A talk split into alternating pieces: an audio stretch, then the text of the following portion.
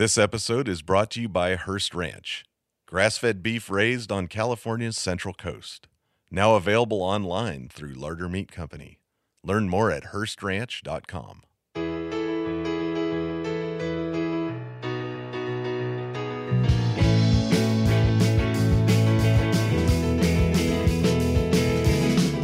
Hello and welcome to Why Food, a podcast about entrepreneurs, innovators, and career changers. I'm your co host, Ethan Frisch. And I'm your co host, Valerie Lomas. And I say this every week. We have a cool guest, but we always have a cool guest. But uh, this week we have a, I don't know, I, I, feel like I also say this every week. We always have a particularly cool guest, but this no, is somebody he's who. really cool. I agree. Really I'm cool. signing. he's really cool. This is somebody we've been trying to get on the podcast. Honestly, uh, I'm going to give him a little bit of a hard time about it now because he won't be able, because he can't respond.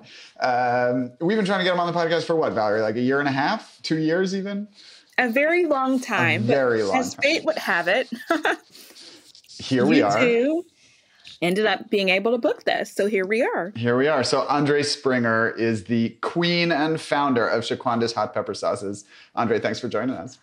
Oh, thank you so much for having me. And um, yeah, sorry about the long take. I've been I've been actually really wanting to be on your podcast.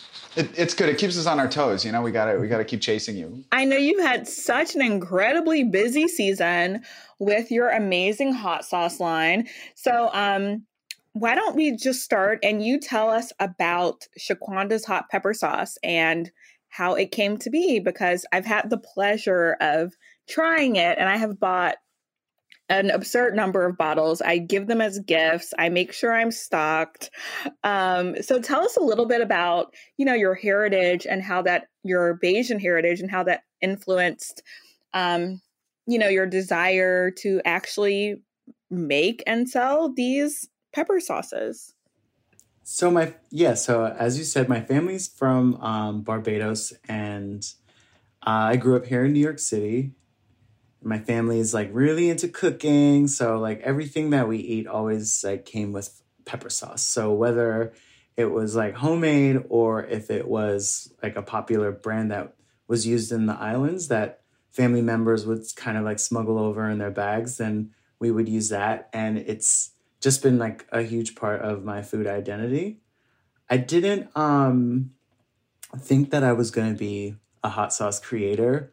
I, you know, was a performer or am still uh, a performer slash artist. And, you know, just as fate would have it, like part of my performance uh, one year in 2014 included um, some hot sauce that I had made as a collaboration with my business partner, Dominic Mondavi and we decided that our next iteration of kind of graphic um, work would be in this form and i really wanted to do a self-portrait of myself. And so combining all these different aspects of my life which was um, art performance and food you know i worked also in the service industry as a uh, as a waiter a bartender a maitre d a manager. So I've always been, I've always pretty much been around food and incorporating these different sides of my life to create something that authentically spoke to who I am and who I wanted to present as part of this performance piece. And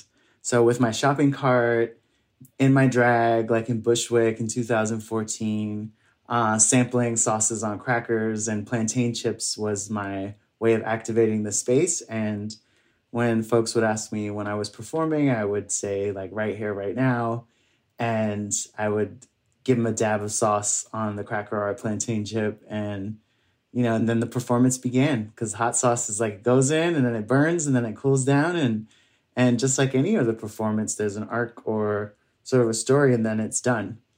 And people were so excited about it, they were trying to buy it from me, and I did not have the intention of selling it. It was like this is part of my outfit. I'm not going to sell you part of my outfit. And i decided that um, that i would and i had a bunch of bottles in the shopping cart and my friends and i like were just running around bushwick. You know they were all screaming hot sauce for sale and it, and then from there that's how that's how it all began. Okay. And i mean so your your line of sauces is called shaquanda's hot pepper sauce. For people who aren't familiar, tell us about Shaquanda. So Shaquanda was my my drag um, is my drag alter ego that I started back in 2000 and I want to say 2004. Yes, 2004. Um, Shaquanda is an extension of myself, and it's a celebration of my sisters, my aunties, my cousins, and all the femme queens that I grew up with. And, you know, when deciding a drag name, I decided that I wanted something to really represent like where I'm from, which is Bed-Stuy, and I wanted to, you know, to give that and to keep that and to own that. And I wanted to express like for the many sort of facets of what Shaquanda means to me uh, to to the audiences, and that's and that's where she came from. I love that story, and I mean, you kind of touched upon this a bit, but you know, when you spoke of your sisters and your aunties, um, but I think this, like, obviously the concept of identity, right? So, mm-hmm. You know, you spoke about your Bajan heritage, and and for people who don't know, there are a lot of great, you know, pepper sauces that come from the islands and Barbados in particular.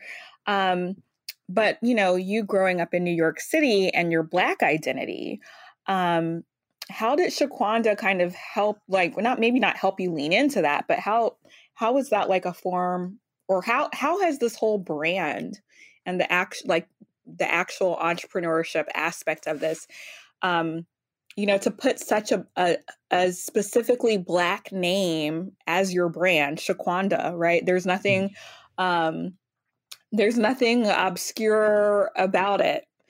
Um has that just been a way for you to kind of lean into that part of your identity? I yeah i suppose it is like a um i've always been unapologetically myself and um having that name and you know there's a lot of stereotypes around the perception of especially a lot of uh, people of color with non like western like white western normative names. And you know owning that name and being like super proud of it and being able to sort of comedically express my express myself and also be genuine and loving and all these different you know sides of what it means to be a person I think also, you know, like a lot of other black people will know the name and be like, yeah, that's my girl Shaquanda. And then for people who are are, you know, not as familiar or have like that many black friends or if any will kind of look at it very stereotypically.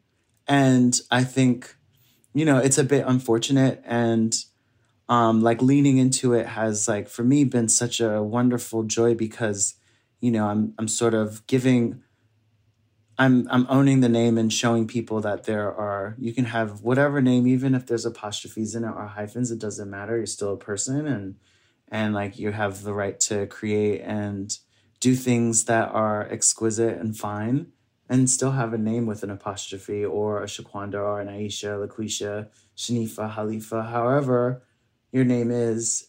If you are yourself and you're good at what you do, then that's it that's all that matters. And i always think that representation is super important. And you know having such a strong black name you know on a shelf next to other products that are very you know very um artisanal i think is is kind of owning that space and being uh, part of that shelf and showing others like myself that you know i hate to say the word others because i you know but oftentimes we are othered Right. Um, so like people like us that are, you know, that don't see much representation, they are now are able to see that and be like, oh, look, here's the name of like here's my name on a shelf, or this is my like cousin's name, or this is my sister's name, or I know Shaquanda, and like, yeah, you can be whoever whoever you are and still be held at value. And right. so that's why, yeah, Shaquanda was such an important mainstay for me to keep that name. Yeah. And I love that because it's like you're also getting to control the narrative where, you know, if we look at at other brands throughout, you know, our mm-hmm. throughout our food history like Aunt Jemima or um I mean we can we can rattle off several others, but it's the question of who, you know, who is actually the owner and who mm-hmm. is making money based off of black identity right yes um so I think that's so powerful that you um, that you know you gave your brand a a, a very uh, in in many ways often negatively stereotyped black name, but you're also getting to control that narrative. Exactly. Yeah, I mean, one of the things that I find so uh, beautiful and compelling about your brand and the story around it, especially as a, a as a fellow uh, food entrepreneur, is that is that sort of identity skipping that that you know you're bouncing back and forth between these identities and they're both true right? They're both a- accurate honest representations of things that you're bringing to the business but but they're different. And and, and i think that's something it's definitely something i uh, I feel often, and I think a lot of food entrepreneurs feel often, is that we have multiple identities. I mean, sometimes people talk about them as hats, but I think it's deeper than that, right? Like we all have multiple identities that we put on depending on who we're talking to, or when, or how, or what we're talking about, just within the in the world of a, a food business, whether you're making the product or selling the product. Um, I, I would just like to hear you talk a little more about how you decide or how you how you construct those identities and and when when certain ones exist or have to exist and, and when uh, others are just when, when it's the time to to, to mm-hmm. represent other identities. Does that does that make sense? Am i yeah a, and, a and i'm going to help ethan out a little bit because um, ethan you're touching on something really fascinating that's often referred to in some contexts as code switching sure. which it um, for people who aren't familiar with code switching it's you know when you kind of have to exist in this mainstream, you know, more white oriented part of society versus um, a, a, more like subculture of society. Um, so with like black people, for example, it's common to code switch like the way you talk. Maybe when you're around other black people, you're using, you know, the black vernacular versus when you are, you know, in a room pitching your business. And it would be great, Andre, if you could kind of speak on that. And then I think Ethan was also kind of alluding to this um, even more broad concept of like, as a business owner, you are literally still like doing all of these different functions and you know the the andre who is pitching his product to um, wholesalers or, or, retailers or however it is that you foodpreneurs operate um, might be a, a different person who is out at a market in Brooklyn selling hot sauce to people. Mm-hmm. Versus, yeah, you, you know, when you're making it or developing the recipes. yeah. So I kind of do feel like I have um, a little bit of multiple personality disorder and some bizarre, not to like, you know, that's a serious condition, but in, in a way, it's like, um, I do feel like I am I do have all these different um, sides of myself and different, I guess, versions of how, you know, it's all in context, like depending where you are, who you're with, and how you communicate and what your intentions are, what you want to communicate. I think um, in performance, where you're gauging the audience and you already have like a a set of how you or what you're going to perform so really, it's kind of more about your intention of what you're trying to to put across to an audience. So I would say in performance, it's like more under your control versus like the interaction with the audience, even though there is some part of it depending on what it is that you're trying to achieve or activate. And for business, like it's mostly for what I've been doing, especially during the pandemic, it's a lot of online communication and it's it's kind of funny because I used to be so so much better at writing and I just stopped caring as much. Um, and you know, I type the way I speak, and I don't. Um, I'm not as much of a stickler on on certain types of of grammar or syntax that I used to be. And uh, code switching, yes, that's a big thing. As you know, like it's very different when a group of us Black folk are together versus you know, having a conversation in, in mixed company or just like around like non non black people. Um, but I guess like it's also like if you're like I grew up with some white folks from New York, and I feel like there's like a similar kind of sway that swagger that happens that I think I even code switch with them and they code. It's very bizarre, and I think that's like another topic that I think should be like discussed as a kind of like the in like urban cities with different races that grew up together that kind of have like a a similar rhythm of speaking or communicating um, outside of race, which I think would be fascinating. With drag, it's like I I try to steer away from um, from too much of a generalization and try to just kind of hone into the most authentic part of myself that is either a memory or a familiarity that I grew up with versus like the expectation of how one is supposed to be or what the audience expects me to be.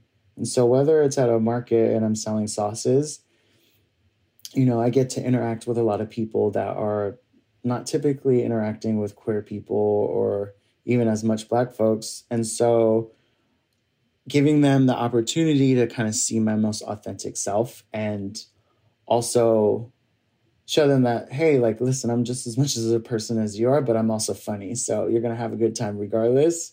And it's bringing across that humor because i do know that you know someone will look at me a little awkwardly but i know my lipstick looks amazing. So and it's a great shade for my skin tone. So you know i might pucker up my lip a little bit and go hey baby. But you know i i, I might do that too not in drag but i think it's different when you have on a wig and you're able to kind of flip your hair around and you know or how you walk in a pair of pants versus a caftan or a dress. And you know it's just kind of owning whatever you're in and understanding how you move within what you're presenting is a very powerful thing. And doing drag for like I, I had a part in my life where i was doing drag more often and i you know was able to kind of like feel myself in an outfit that's typically not um sort of male, you know, presenting and able to kind of like understand what it feels like when the wind makes my like polyester dress like kind of flow in the back or going down the stairs wearing it and feeling really great in it.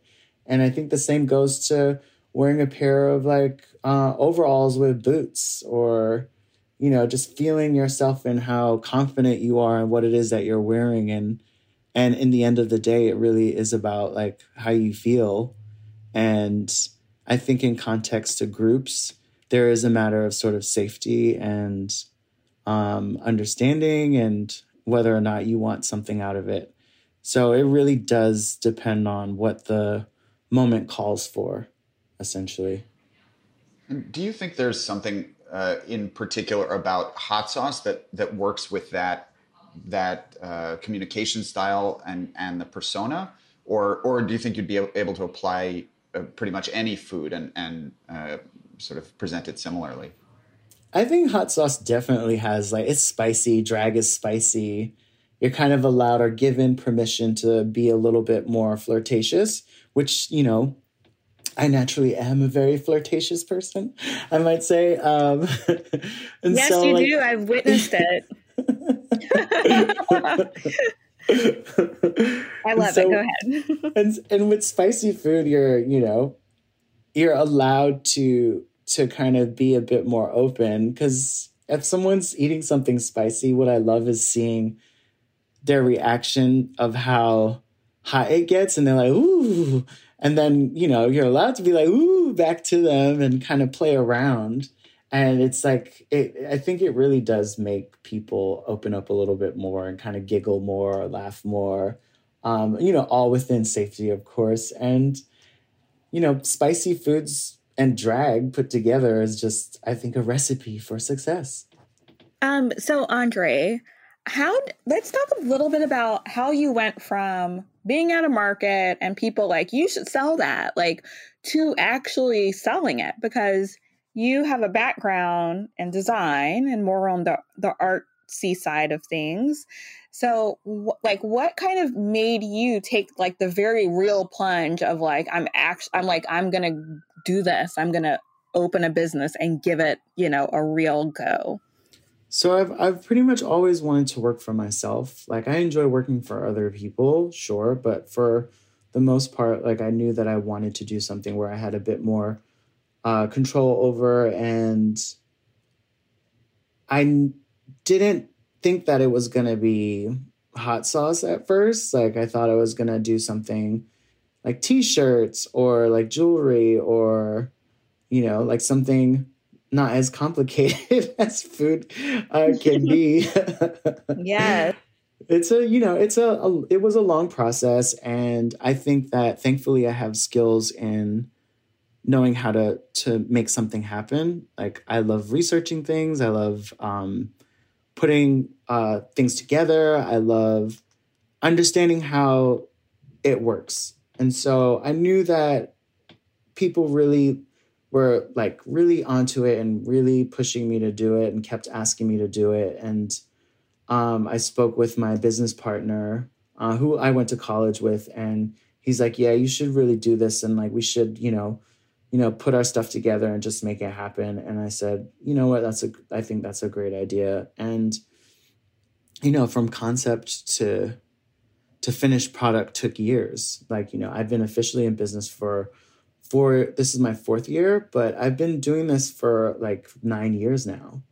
And so I didn't want to rush I didn't want to rush the process, and I wanted to make sure that everything I was doing was um, to the standards that I wanted to also be like legally correct and protected. And you know, I wanted I, I you know the especially with food, it's just something that you don't want to get anyone sick. You don't want to be liable for any of that. You don't want you know to hurt someone. And I think coming from a place of of love from food like i wanted to keep continuing to give that and to give that within my product means also safety and following guidelines and having ethics around you know how i want to produce this why i want to produce this where i want to get this stuff from you know how does this tie into my own kind of identity and what does that mean to bring that flavor and how to express it and how do i go about finding these ingredients and where's the place that I can produce this at? And then insurance, and then all the lawyer stuff, and then legal and trademark. And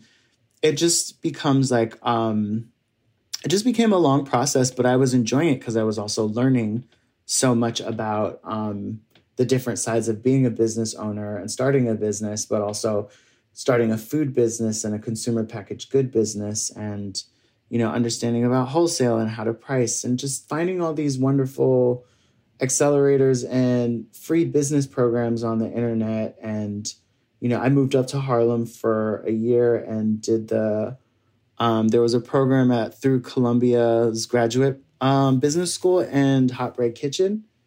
So they offered these workshops and then a summer intensive um, certificate program. And it was free and it was through the small business district association. And you know i learned so much about like looking at it from a business perspective instead of just like a passion project or you know how to make something actually make you money instead of losing money. Because in the beginning let me tell you right. I was in, in the food business ethan. It's, it's surprisingly difficult to make money. But very very very easy to oh, lose money. Spoil it. i mean and like it's it's so funny hearing not funny but it's interesting hearing you say this andre because when i think about like being a foodpreneur right um mm-hmm. You know ethan you know he started with ice cream i started with macaroons and like spoilage was like the biggest concern mm-hmm. i had so i look at someone with like a hot sauce brand and i'm like genius no problems There's, I mean, it's, yeah, shelf stable products are generally pretty because they can last on. I mean, technically, my product is not technically, it is shelf stable, which means indefinite if it's closed. Um, so, like, I'm pretty lucky in that sense where I can set a best by date, which I think the flavors kind of are at its peak um, up to like three years, but it's still good for longer than that. Um, but, you know, organizing or this whole supply chain for getting everything there to getting it produced that, that's where things get complicated for myself but it's actually it's not that complicated and it is a lot i do feel like us in the shelf stable kind of food world are, are a lot luckier than um you know than you two when you start out because that is you do have to think about like your your shelf life and how long it takes to sell it. And you know it's hard kind of like now i'm able to sort of project and predict sales and um that's been like kind of helpful. But like i knew that if i made like hot sauce two years ago i still had like you know for the peak of the flavor it's still delicious after three years but i, I just knew that you know, I'll have inventory, but I'll still be able to sell it. And I, you know, yeah. And okay, so I I really want I'm excited to talk to you about predicting sales and the onslaught of business you had this past summer. So mm-hmm. we're going to take a quick break and we will be right back with more from Andre.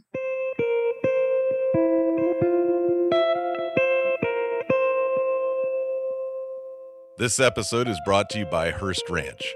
The Hearst family has raised cattle on California's Central Coast since 1865. Today, Hearst Ranch's signature product is their 100% grass fed, completely hormone and antibiotic free beef. The Hearst Ranches have always treated their animals with great care. Their cattle live a completely natural existence as foragers and grazers. Well managed grazing fertilizes the land naturally, sustains a seasonal rhythm to the ranches, and produces a remarkable meat whose flavor is the authentic taste of the American West.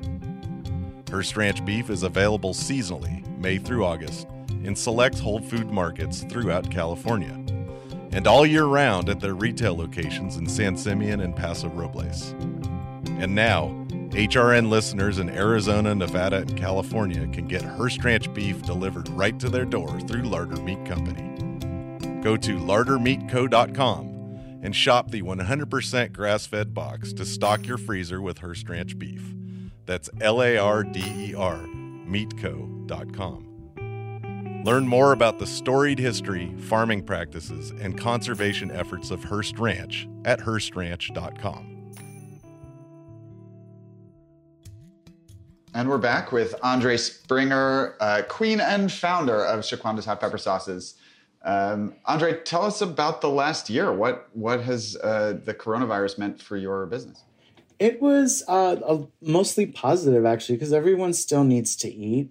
And, you know, the one thing that I missed out on uh, that I was really looking forward to was this was supposed to be my big kind of marketing year where, you know, I would show up in drag and I, I was going to travel up the Northeast and do different markets and do tastings at different stores. And I got into the North, uh, the New York, New Jersey Whole Foods. And so that was also part of what, you know, showing up at Whole Foods and dragging these different areas and, you know, having being able to share my sauces with people was what I was really looking forward to. But, you know, that didn't happen. And um, I still was able to maintain sales and grow sales. And, you know, I had a new sauce come out this year and it was on season 13 of Hot Ones, which was great.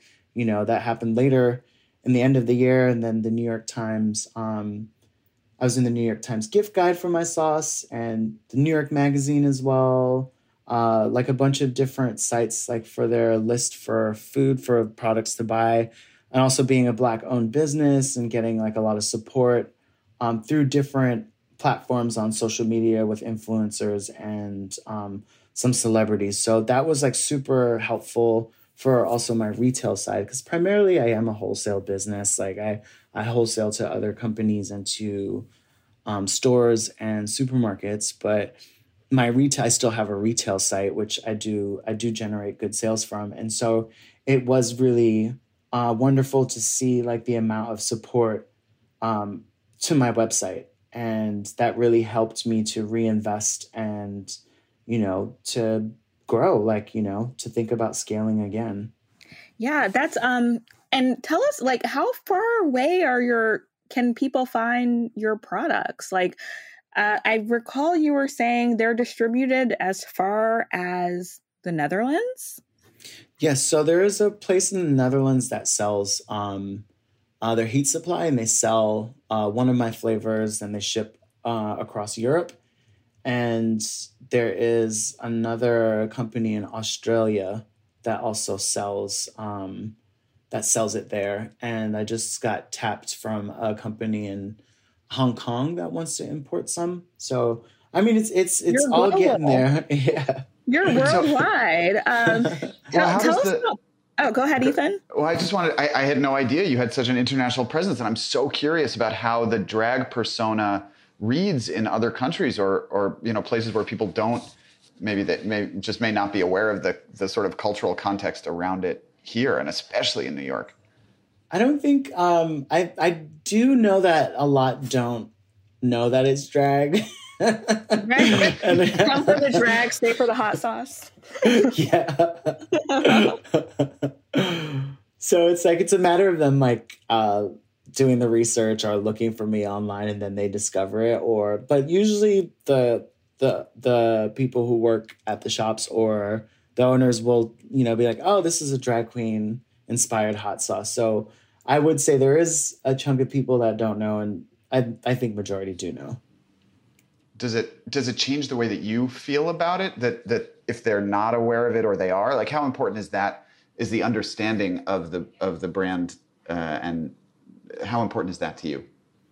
I, I mean i would love for them to understand and know that especially i someone who's queer like that's super important for me. Um, but at the same time i we all like discovering things or finding a story and and like finding out more about it on our own. So there's also that too, which I, I actually really like. And I'm not, you know, necessarily super like it is important for me and my brand that people know where I'm coming from because, you know, I'm all about equity on the shelves, which includes my black identity and my queer identity. Uh, and at the same time, if someone's gonna buy it and they don't know, I'll take their money. So that's that. right, exactly. Yeah, that's like reparations right there. yeah. Um, I mean, and you know, we haven't really touched on this, and I, I do want to hear about your different hot sauce flavors, but Mhm. like, I do think it is important to at least like mention um the intersectionality of being a a person of color, a, bl- a black business owner, and being queer and um I mean, do you have I don't I mean, I just think it's important to like mention that like there are a unique set of often, you know, hurdles and obstacles um that that brings. hmm Oh yeah. I I don't know if you have anything you want to share on that, um, but I did just want to at least mention it. I mean, yeah, of course. Like you know, from being treated like less seriously to you know, like kind of being excluded or or kind of you know, it's hard because like we all have our insecurities, even as confident as anyone might be, especially when you're you know systematically put down or you know you don't see yourself represented out there there's going to be a lot of of stuff coming from yourself too and also and especially from the other person if they're not open-minded or even civil beings. I think um i always try to keep myself very like clear-minded with thanks to like you know books and therapy but there are moments where i will have anxiety and where i'm like kind of nervous about working with someone else that's i haven't worked with before or reaching out there's a little bit more hesitation i feel especially from you know being black and being queer of the fear of being you know excluded or rejected. Um, but at the same time like I, I push through and i power through.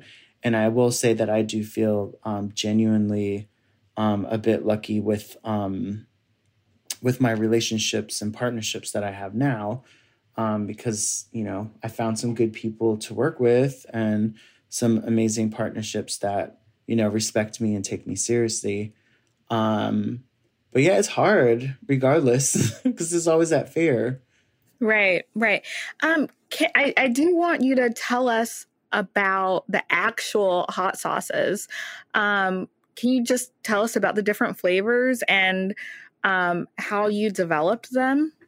Sure. So the original is a spin on the kind of Barbadian classic, which typically, well, not typically, the Barbadian classic should have turmeric, mustard, um, vinegar, hot peppers, onions, salt, um, and sugar. Am I forgetting? Yeah, that's the, and then you can kind of play around with it around that kind of like base. And so, like, I really wanted to tell a story about the different flavors that I kind of grew up around. Like, I grew up, you know, in New York and uh, also with, you know, Southern Black, like other Caribbean folks, African folks, um, Latinos, Asian, like, you know, New York City was, is a melting pot. And, you know, before in my neighborhood, it was much more black. So you had all these different black identities. And, you know, speaking to the, to that sauce, the first sauce, I wanted to do my Brooklyn kind of variation. And, you know, my grandmother was always a fan of apple cider vinegar. And so that was important for me to have that in there. And some recipes do have horseradish, but particularly like horseradish, you know, as like, you know, in a Bloody Mary or thinking about brunch, you know, I wanted that in there and the funk to sort of, or that kind of like thing back there, the pungentness of it, like I wanted that in there. And, you know, just testing out different, I've made so many different recipes for that original sauce to get where it was uh, or to get where it is. And I wanted something to be a mouthfeel and to kind of hit different parts of the palate and to be spicy, but also be flavorful and to kind of tell a story as you eat it so that you can taste all these different things in it.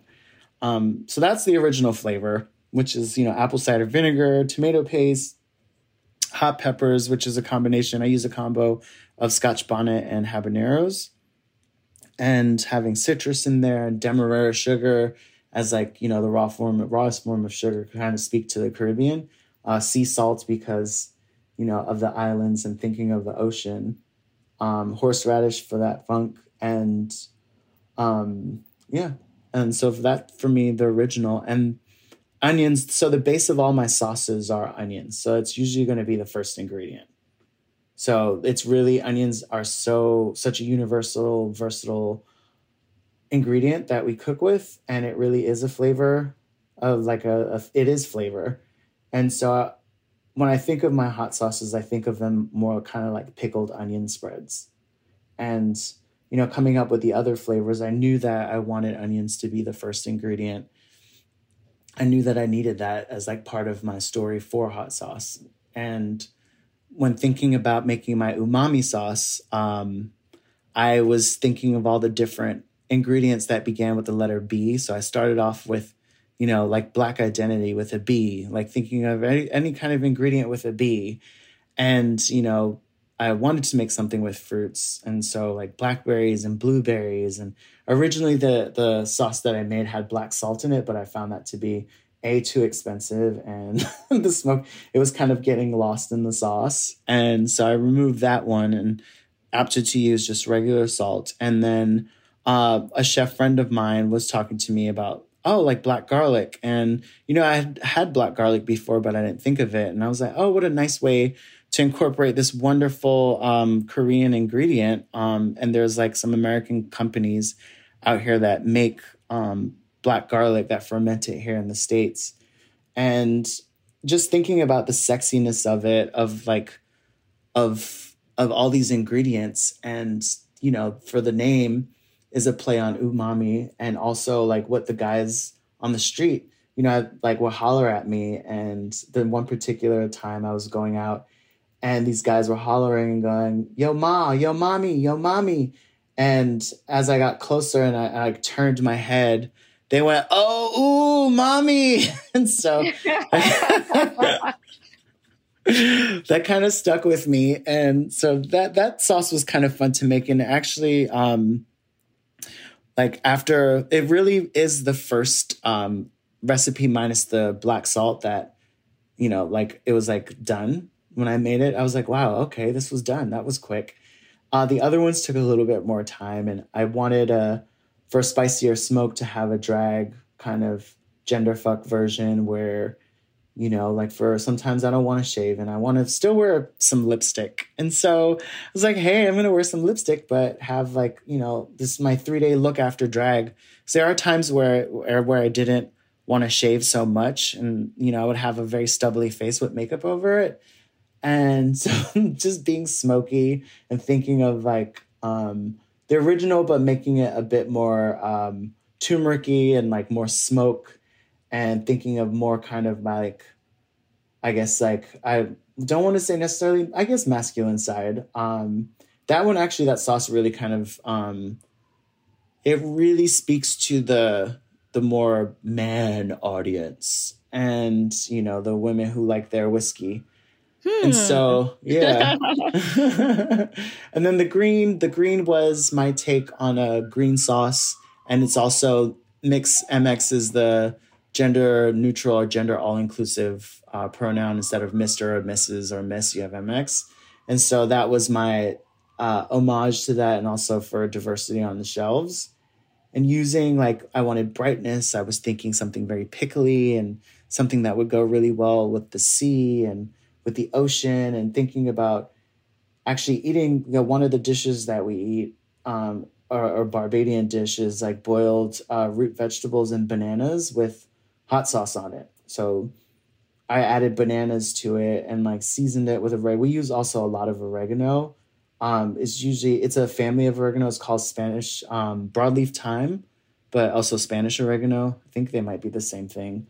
Uh, so that was also important for me to put that in there, and thyme and lemon and lime, uh, jalapenos and serranos, and that's more of a kind of a like it's not as hot as the other ones. In fact, most of my sauces are pretty, I think, balanced and medium spiced. Uh, this green sauce is kind of for the introduction is an introduction to if you want to try or start eating hot spicier things it's a great introduction to and finally like my west indian curry is a west indian curry hot sauce like it's pretty much uh, it's it's the ingredients of curry. So what separates also West Indian curry from Indian curry is like there's more turmeric and there is allspice and a like a different kind of pepper. But I mean, it's almost it's almost the same, but just the variation of the allspice and the the added um, turmeric and the different kind of chili species. And so that was my season 13 Hot Ones uh, collaboration with them. And all these sauces you can cook with. Like I'm such a fan of using condiments as a also as a, a way to marinate or to cook with. And you know, there's so many different flavors that you can bring out when you add heat to any kind of thing. And think about it as like I'm gonna make a stew, but also, you know, I'll add it as an ingredient, but I'll also put it in at the end when it's like done cooking. So how do we like ex- how do we like tell these stories with flavors uh, through applying it differently? And so like that's the whole purpose of my sauce is that you can use it as a marinade, you can use it as a a base to something, and you can also finish it with a condiment, or you know, or finish it as a condiment, or pair it with other condiments. I'm, I'm just realizing how few of your. I thought I had tasted. Uh, anyway, I thought I knew your sauces, and now I'm realizing how few of them I've actually tasted. I gotta, I gotta get back out and try them. Andre, can you please let our listeners know where they can find you and where they can find your hot sauces? So you can find me at www.shaquandawillfeedyou.com. And for some of you that don't know how to spell Shaquanda, that's S H A Q U A N as in Nancy, D A, willfeedyou.com. Same handle for my Instagram. And if you're in New York or New Jersey, you can find me in any Whole Food store and check out my site if you want to support the wonderful smaller butcher shops and gift shops and specialty shops around the city that sell my sauce. Um, thank you so much, Andre. You can email us at yfood at heritageradionetwork.org. You can reach us on social at yfoodpodcast. You can find me via my spice company, Burlap and Barrel, at Burlap and Barrel on Instagram. And you can find me on Instagram at Foodie in New York. Thank you so much, everyone. Thanks to Armin Spengen, our amazing sound engineer. Thanks Woo! to the Red Crickets for our theme song blind. And most, most, most of all, Andre Springer, thank you so much for joining us. Andre! A fascinating conversation, as always. thank you so much, Ethan and Val. Thank you. All righty. See you guys next week. Bye. Why Food is powered by Simplecast. Thanks for listening to Heritage Radio Network, food radio supported by you. For our freshest content, subscribe to our newsletter. Enter your email at the bottom of our website, heritageradionetwork.org. Connect with us on Instagram and Twitter at heritage underscore radio. You can also find us at facebook.com slash heritage radio network.